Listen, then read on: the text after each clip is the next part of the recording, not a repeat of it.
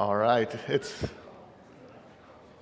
it's coming back there. So we we because of the camp out, we're not doing the overflow room, but that would be the first time in eight months we haven't done that. Our whole system is set up on projecting into the overflow room, so we're having to readjust back. So I'm sure it'll it'll come back to us here shortly. But uh, anyway, I can I can tell just from looking at all of you in the eyes that you all got much better sleep than most of those that are up at the camp out the last day and a half. So it was fun at the potluck yesterday to see. I was just shocked at how many little whippersnappers there were all over the place. There were kids everywhere, which is awesome. A lot, a lot of fun. Um, but uh, they're having a good time up at the camp out, and thank you for being, being here this morning. So turn in your Bibles if you haven't already. Julie read from Psalm 77. That's where we're going to be this morning. So, oh, they're still working. All right, so um, we have spent the last eight months going through 1st and 2nd Timothy. And in that time, when we started, or right before that series, the elders got together and thought, how, how awesome would it be for us as a church to go through what are normally pretty difficult books to preach through because they're really designed for pastoral leadership. And we, we were talking about this and we thought, how great would it be to have Uh, a time where we as a church walk through these pastoral teachings from the, the, the seasoned pastor Paul towards the end of his life, speaking to the younger Timothy, who was at the beginning of his ministry.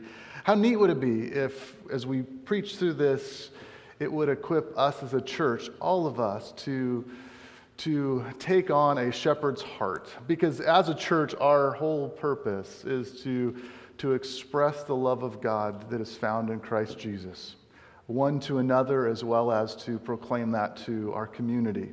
And so, learning to, to see how the church functions in that and how we as a church are equipped in those ways is a pretty special thing. And uh, I can just say that I'm thankful for you. I'm thankful for our church that I've seen that in the last eight months. I've seen the application of that shepherding that's taking place um, in your lives, in your marriages, in your um, in your growth groups, um, and in our community. You've heard the testimonies, and we could share some of those. We've been sharing some of those, but in any case, uh, we, will, uh, we will break from that series now, and we're going to just spend today looking at a single psalm, Psalm 77. And if you have notes, you can follow along. We'll see if they'll get put up here in just a minute. But um, with this, Psalm 77, I just wanted to let you know that it's written by a guy named Asaph. Now, Asaph, you might think, who is he? Well, um, there were a bunch of people from the tribe of Levi, the Levites, that King David put in the specific and the special role of being the worship leaders amongst the tabernacle choir. And Asaph was one of the most gifted of these worship leaders. He was spoken of in the book of Chronicles as someone who had great talent in singing and in poetry. And also, as you read in Scripture, what you'll find, it'll say oftentimes there are the sons of Asaph. And by that means that this was a group of skilled poets and singers that would come under their master's teaching and apply his musical gifts um, as they grew in their talents as well. And it's kind of interesting because as church has today still our musicians, some of the, the uh, commentators said that we can look at our Noah and Kylie's and Carrie's and Jess's and, and Joe's and, and everybody else um, as children of Asaph because these are our worship leaders. So this is Asaph. Now, what's interesting with Asaph is he was probably one of the most gifted leaders in worship. He was a leader amongst the church, he was a leader in, um, in King David's court. And yet, as we look at Psalm 77, what we find, even though this is a gifted man of God with all of these blessings in his life, he struggled. He struggled with depression, he struggled with a troubled heart, he struggled with anxieties, he found himself, as he comes to this psalm, um, at some, some points almost at a dead end. And we get to, some thousands of years later, look at, see how he walked through this crisis in his life, this crisis of faith, um, faithfully. And we get to kind of the whole picture just in this one psalm, Psalm 77. So, um, it looks like we're still having technical difficulties, so I'll just verbally cue you as we, as we go into this. Let's pray first. Heavenly Father, we already thank you for the time that we have by your grace to spend with one another because we would rather be nowhere else. We'd rather be nowhere else than with your people, um, exalting your name. And as we turn to your word to us, Lord, we recognize that it is it's alive and it's active, and uh, we thank you for this means of grace. We thank you for this revelation, and we pray, Father, that we would we would walk away today equipped, anew, encouraged, challenged, even rebuked and exhorted to more faithfully walk and rest and lean upon our Savior Jesus. And it's in His name that we pray. Amen. Amen. So, Psalm 77. Oh, this is the problem. This is. It's, it's on the computer. It just went- It's not on there. Okay, well, the other problem is that somewhere this morning between my office and the pulpit, I set down my Bible and I can't find it anywhere. So I was just going to read it off of that. So now I'm really in trouble. This one's in Old English.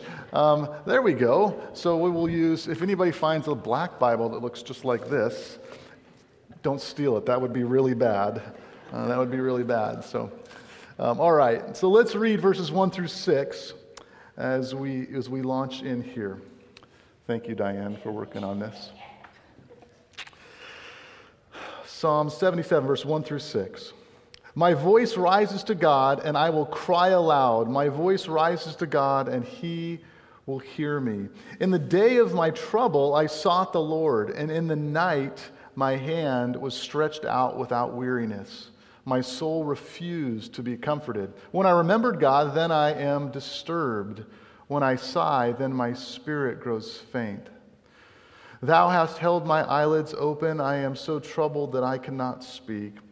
I have considered the days of old, the years of long ago. I will remember my song in the night. I will meditate with I will meditate with my heart and my spirit ponders. So, as you're taking notes, the, the, the, first thing that we can see here in this first section is that what Asaph does as he tries to deal with this crisis of faith is what he does is he cries out unto God. He cries out unto the Lord. And this can kind of seem maybe obvious, of course, so that we can we should cry out to the Lord in the midst of our, our distress. But that's what Asaph does here, and we can we can look at that too. Now, this makes me think of kind of the classic husband wife argument that may take place where the man would say something along the lines of, Would you just tell me exactly what you want from me? And then the wife would say, You should know what I want from you. I shouldn't have to tell you. It's kind of that, that same thing that we can say as we look to the Lord. Why should I have to cry out unto the all knowing God? Why should I cry out to the Lord? When he knows all things. And, and the, there's obvious reasons for this. We, we cry out or we pray for many reasons. One, we pray because it's simply just a reflection of our relationship with him. It's a reflection, I mean, we love talking with friends and, and our spouses, hopefully, and, and our kids. And, and we, we, these are things that we, we enjoy because it's a reflection of our relationship with one another. And it's the same thing here. We pray because it's a reflection of our relationship with our God through Christ Jesus, his Son. We pray because Jesus himself was committed to prayer. When we read the Gospels, we saw when we went through the Gospel of Mark. Many times, Jesus slips away in the midst of craziness and he goes off for a night of prayer, a night of meditation, all on his own. So he did it. If, if the Son of God, God in the flesh, finds it important to pray, wow, how, how much more should we? We pray because it also gives us power over evil. We know that what we see on the surface is just on the surface, and that there's a whole war that's being waged in the, in the spiritual realm, in the darkness that we can't see. And, and so, our voice in that, and our tools and our weapons in that warfare, as Ephesians teaches us, is prayer. We also pray just as a simple matter of obedience. It's not a word we like using today, but it is a word that's imperative to the life of a follower of Jesus is to be obedient. And we see all kinds of patterns where we're commanded to, to pray. Ephesians again. Ephesians says that we should pray at all times, in all circumstances, in many different ways, and especially for the perseverance of our brothers and sisters in Christ. We should pray all times. First Thessalonians says that we are to pray without ceasing. It's almost like our prayer is the same as our breath. It's, it's such a rhythm of our life is that we, we are people of prayer. And then James, more applicable to what I think Asaph was dealing with here, James 5:13 says, "In our times of trouble, we are to call out unto the Lord. We're to call out unto him, cry out unto God." And that's what we see Asaph doing. Now, it's not always fair to gen- make generalizations, but I'm going to make a couple here. Um, generally speaking, generally women will tend to cry out to others. They'll cry out to a friend, they'll cry out to a spouse, they'll cry out to a family member. They may cry out on social media. They, they cry out somewhere, they, they, they, they share that. Um, men, on the other hand, men, we tend to cry out to no one. We tend to just stuff what is going on inside. And when we look at Asaph here, we don't see him doing either of those things. He's not crying out to somebody else. He's not stuffing. He's crying out unto the Lord. And I think it's a good pattern for us to remember when we find ourselves in these crises that our first call is unto, unto God. Now, verse 2 is one that is, is a scary verse, but I think those who have gone through difficulties and crisis can, can speak to this. He says, In the day of my trouble, in the day of my trouble, I seek the Lord, and in the night my hand is stretched out without wearying. My soul, listen here, my soul refuses to be comforted. My soul refuses to be comforted. His, his despair is so great. He is in such a deep hole in his heart and in his head and in his depression that he can't even conceive being comforted. And this is a really tough place to be in. It's a tough place to be in where you feel trapped. You feel like you're, you're sinking without any way of escaping. And that's virtually what he's crying out unto the Lord with is that he's, he's stuck and he doesn't see a way out. Now, look at verses 3 and 4. Oh, you guys are awesome. There we go. Maybe. All right verse 2, verses 3 and 4. This isn't working. Are you doing the pushing for me? I'm doing it? Okay. Oh, I'm already on a point two. Don't go there. Okay, verses 3 and 4. Thank you, guys. When I remembered God, I moan. When I meditate, my spirit faints. You hold my eyelids open. I am so troubled that I cannot even speak. See, as he remembers God, it says he moans. He remembers God and he moans. What does this mean? I believe that this means that as he is in his mess, he's in his mess, he, he, he sees that God has worked in the past, but he doesn't sense God working at all now. And so he, his, his, his difficulties are only inten- intensified because God isn't at work now. For him, God's failure to act is troubling him to the point where he can't even sleep. And I think many of us have been in that place where you're, you're up at night and you're troubled and you can't sleep. And so here he is, these first few verses, this first section.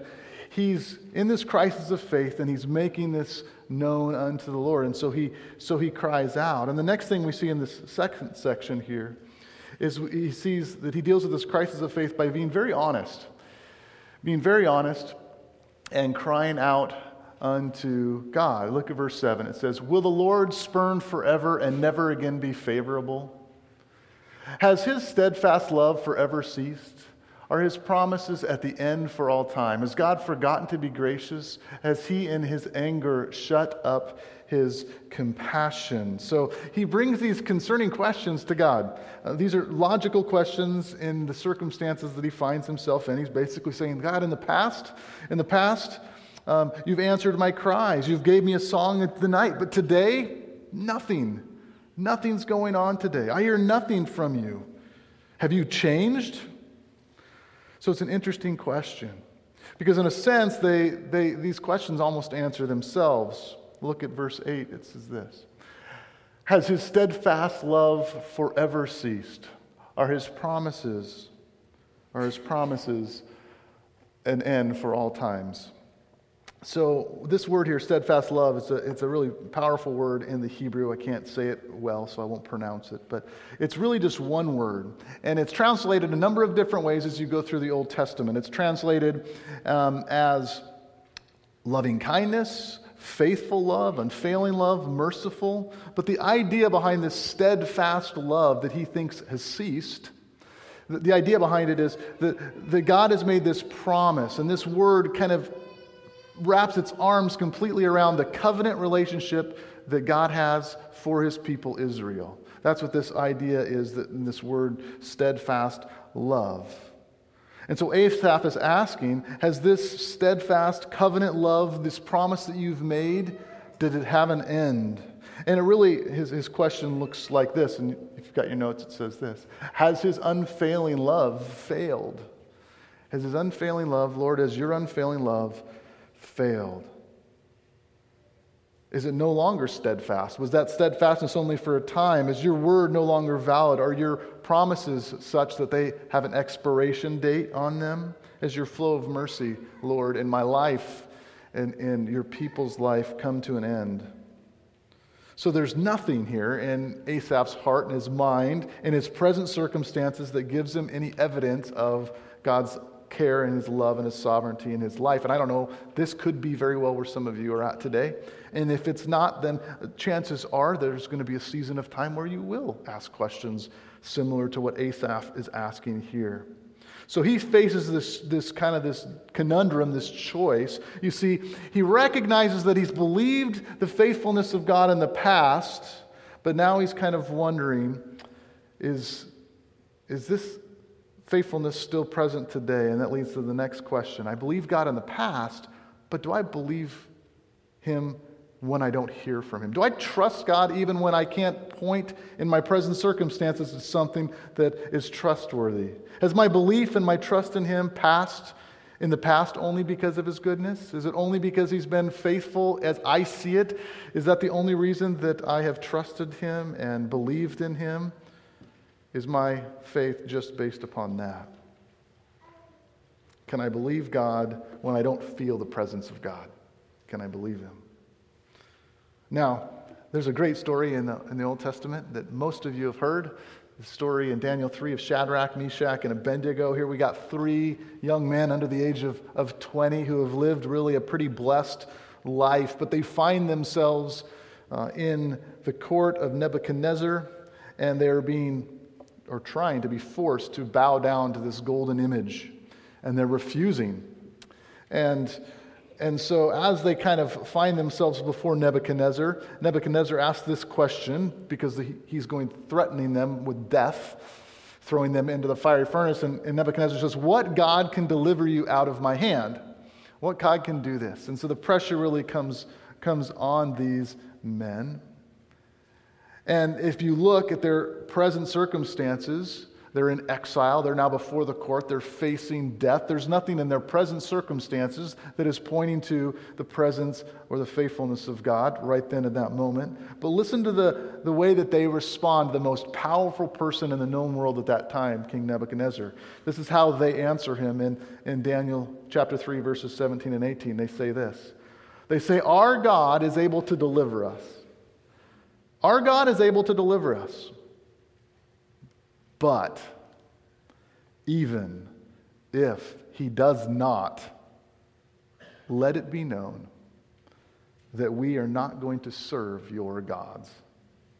Our God is able to deliver us, but even if he does not, let it be known that we are not going to serve your gods. They chose in this moment, they chose to believe God regardless of his presence in regard of those present circumstances. And I believe this is what Asaph is, is beginning to be asked to do. And that all of us are oftentimes facing in the midst of our own trials and our own struggles. Will we believe God? Will we believe Him because of what He's done just simply for us in the past? Um, or do we require Him to be present now in order for us to be faithful now?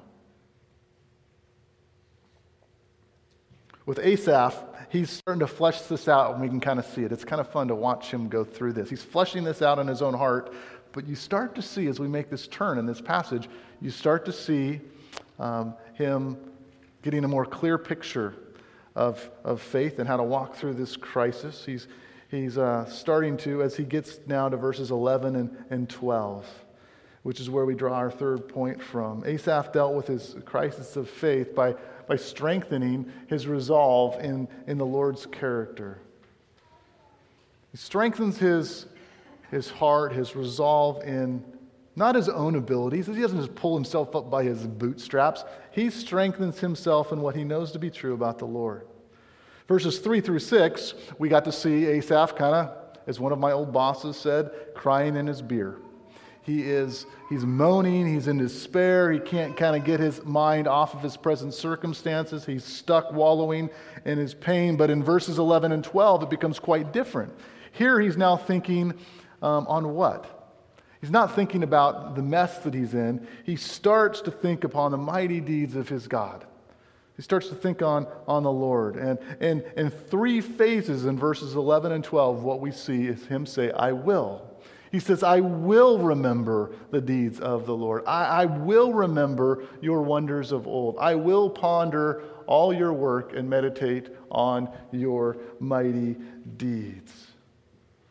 He's moving from having this emotion, which is controlling his, his thought life and his, his, his, his, his being, to coming under the circumstances and stepping back and allowing his will to grasp and intellectually engage in what he knows to be true. He's forcing himself to move away from just indulging in his feelings, and he's focusing on what he really knows to be true. And so the fruit of this, which is great, the fruit of this is beautiful. He focuses, we see three we see three characteristics in, in verses 13 and through 15. He says, Your way, O God, is holy. What God is so great as our God? You are the God who works great wonders. You have displayed your might among the peoples. With your strong arm, you redeem your people, the descendants of Jacob and the descendants of Joseph. He focuses on the holiness of God, the fact that God is set apart, that he's pure, that he's perfect, that he's different than anything else. He focuses in verse 14 on the greatness of God, the works and the wonders of God that has been displayed, his might in so many different ways. He's the strong arm. And then verse 15, he focuses on the redemption, the Redeemer God. Not only is he holy and powerful and mighty, but he's a Redeemer. He's one that cares, he's one that reaches down, he's one that saves, which is awesome. So, with this confidence then in the character of God, Asaph reminds himself of a, a pretty powerful event in history.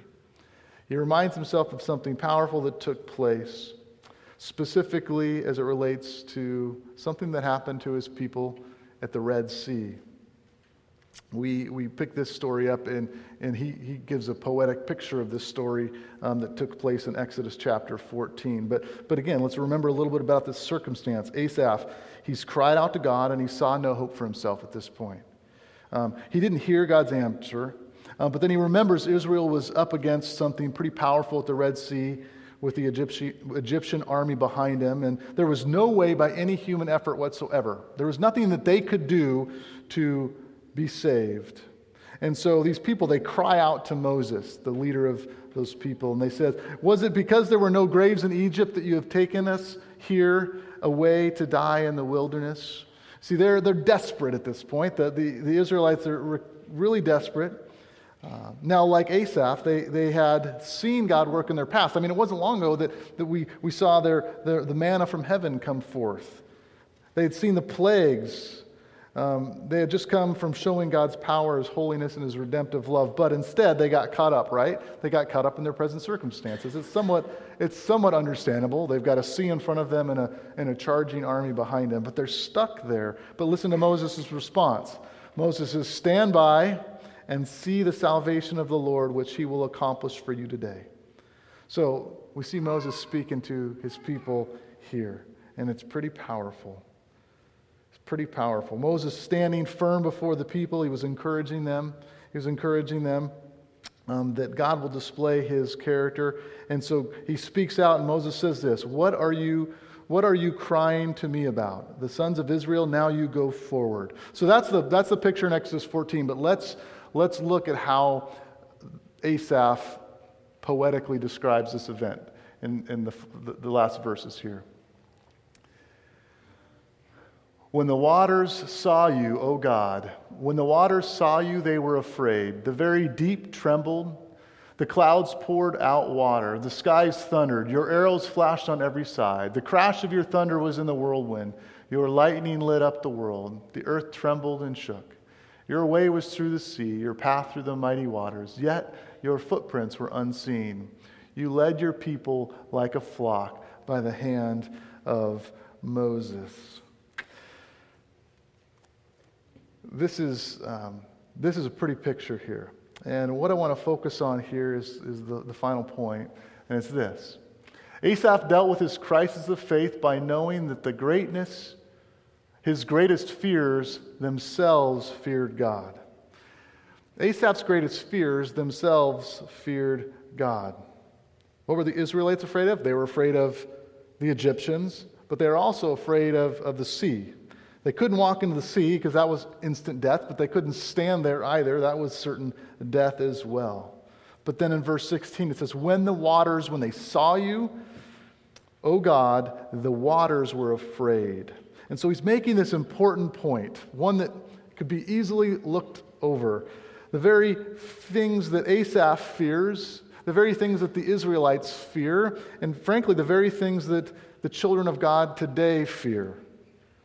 Those things themselves fear God. Anything that they face and anything that we face in this world that causes us to tremble, that causes us to be anxious about, anything to do with the, pressures on our lives, and we all deal with different pressures in many different ways relationally, health, financially, spiritually, all of these different fears that come upon us. Those fears themselves, according to this text, they fear God. They fear the control of a sovereign God. Whatever we may fear, they may fear. This is a very trivial example, but it, it works. In middle school, there was a guy named Tommy. He was this the stereotypical bully, and he was much bigger than me. And um, I, I feared him. But God has always kind of given me like a peacemaker attitude. And Tommy was picking on one of the other younger under, underclassmen in, in, in school.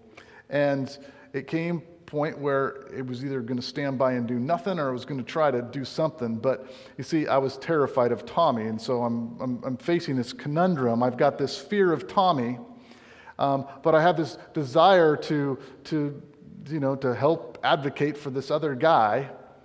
But then I quickly remembered something. I remembered my best friend. His name was Rod Lidke. Rod Lidke is the heavyweight wrestler. He still, probably to this day, I think, holds the record for the quickest pin in the state of Washington, and he was my best friend. And all of a sudden, when I remembered Rod Lidke in the midst of this moment, Tommy didn't really scare me much no more. And so it just was a quick beckoning of my buddy Rod Lidke, and all of a sudden, the problem with Tommy was no longer a problem at all. And the point is pretty clear that we can face things in our life. We can have Tommies, and those Tommies take on so many different characteristics and so many different faces. Um, and yet, we have a God in which, when that God is present in those circumstances, our God is so much greater, He's so much bigger, and our fears themselves come under submission to the sovereign, loving control of our loving God as we look at this. Asaph, he, when he started this psalm, he had a huge problem and a little God. But as he walked through this, this process with the Lord and relating to the Lord in prayer and just to crying out honestly to God what's going on in his life, as he did this, uh, in this process, we got to see that his, his huge problem and his little God became a huge God in the midst of almost an un, unknown problem in his life. And that's the same thing that we're, we're called to for here. And when we look at our life today and we look um, specifically and we can look back and we can see the works of God in old, there's nothing greater that God has done for us than provide us um, a means to relationship with himself through our Savior Jesus who loved us perfectly, who cares for us in the best way possible, and He provides for us life eternally. We can get so stuck in the mire of this world, and we can feel that oftentimes there is no ladder out of that or there's no safety rope. But the reality is that Christ is that safety rope for us. And the joy is that we get to come to worship together and be reminded of the great works of Christ on our behalf, that He rescues us. And in times, He has and does heal in, in many different ways. And there's nothing greater than the, the love of Christ that is found and displayed to us on the cross and his blood shed for us. I don't know where you're at today. If you uh, are in this crisis of faith, and if you're at a place where you seem you're at a dead end and you would just like prayer, this is what the family of God is for. If you have your notes page, you'll notice in that page, the back side of that page, the very last, I think, I didn't bring one up here with me, there's a, there's a personal devotional out, you know, that's normally where we put our growth group questions, but those are just for your personal devotional time this summer. I'd encourage you, if you don't have a personal devotional time, you need to. That's why those questions are there. But I think one of the last questions is something along the lines of, you know, as you, as you walk through your crisis of faith, put these principles into practice. Um, another one is to, to, to reach out to a, to a, a, godly friend that will encourage you and pray for you.